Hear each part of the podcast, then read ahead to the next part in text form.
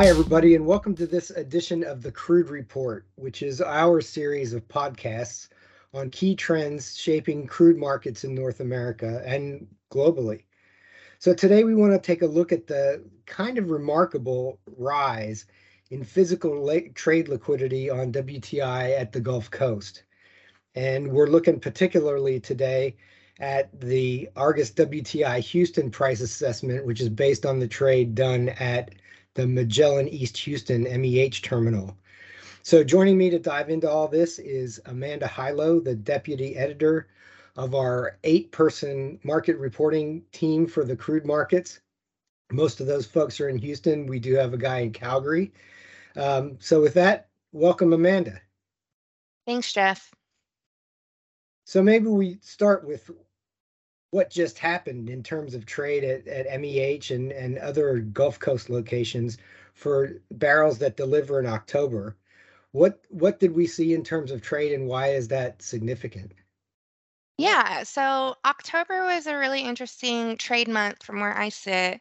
We saw a pretty sizable amount of volume hitting the market. We saw the spot liquidity rise by almost 30% month on month to just shy of 790,000 barrels. So that ended up reflecting the highest monthly volume that we have on record since we first launched that WTI Houston assessment back in 2015. And I just took a look at the the rest of the numbers this morning and it also ends up, ended up reflecting the highest liquidity in any of our coastal spot crude assessments that we have including ASCI or the Argus Sour Crude Index, which has three different grades included.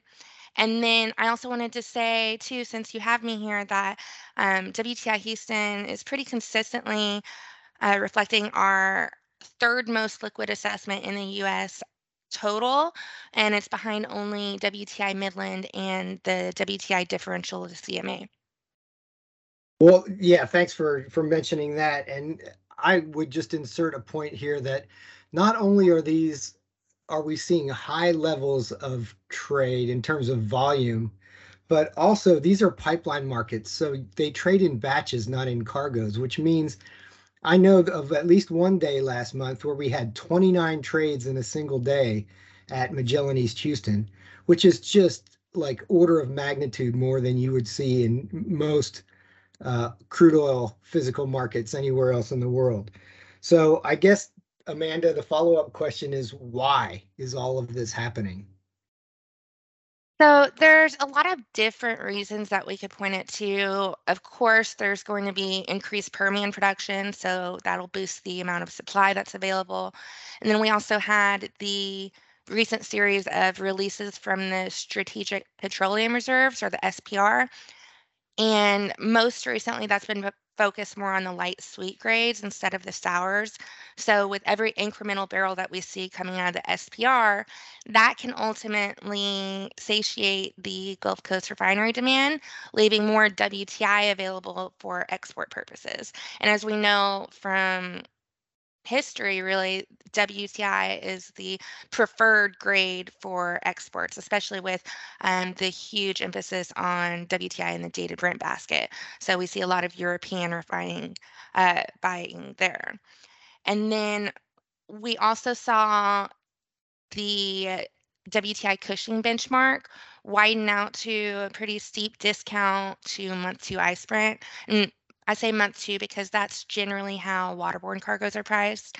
And whenever we see NYMEX start to fall relative to Brent, we start to see more export buying. So it's it's generally indicates a more workable arbitrage. And with WTI Houston being the second most active benchmark for US crude exports. Ultimately, if we see a rise in exports, we're going to see a rise in buying at the Magellan East Houston terminal. People like to um, ultimately hedge using WTI Houston. So we'll see an increase in um, both spot buying and speculative buying. Um, in a lot of different exchanges as well. And then I think that the final point that I want to say before I hand it back over is um, that it wasn't just European buying um, for the October trade month. We saw demand start to materialize more out of Asia Pacific as well because of that widespread between Cushing and Ice Brent. So it started to open up the arbitrage over to the long haul destinations. Yeah, so that connects a lot of dots. I mean, more out of the Permian, more SPR light barrels, wider spread between Cushing and Ice Brent. Uh, and as you said, uh, when the demand is high on the water, you tend to see a lot of trading at MEH, which is close to the water. Exactly. So, yeah. Now, I guess for those who are more intimately involved in this market or watch it closely, a little inside baseball is that the price spread between the Enterprise Echo terminal and the Magellan MEH terminal widened this month. So, why did that happen? So, we saw, like you said, MEH rise to a premium against Echo. We're assessing it around seven cents per barrel higher, and that's based based on market indications that we've seen over the last three months. We've seen that spread start to widen. And this is going to be the first time that MEH is at a premium to Echo since March trade. And a lot of that reflects the fact that the price benchmark for exports and for um, the regional market is set at MEH. So people prefer to trade crude at that location. Okay, so yeah, I think that's true of all benchmark locations. People want to get in and trade at that place. Uh, maybe the last question for today. We're already uh, running long on time. Um, what do you see ahead, and what effect do you think the strong dollar relative to the pound sterling and the euro is going to have? Typically, that would lower outright prices, but how do you see that factoring into all of this? So as for the months ahead, I want to stay a bit vague there. My crystal ball is a little bit murky today. But in terms of the outright prices and the strong US dollar, um, I do want to say that currency is a pretty big factor and it can be a bit complicated for those not in the weeds with the market. So, in the simplest terms, oil is generally priced against the US dollar. So, when that dollar is strong, oil ultimately becomes more expensive in relative terms for international buyers. So we tend to see the flat price fall whenever the dollar gets stronger. And then we see a knock on effect. When oil prices are lower, it sparks more demand, so spot volumes tend to rise. So, especially when we see global fundamentals looking as they do currently, and we see a wide spread between benchmarks in different regions, liquidity is going to tend to shift to where the crude can be most economically purchased. So right now, that's the U.S. Gulf Coast. Well, thank you. That's a great tutorial to end up the conversation today.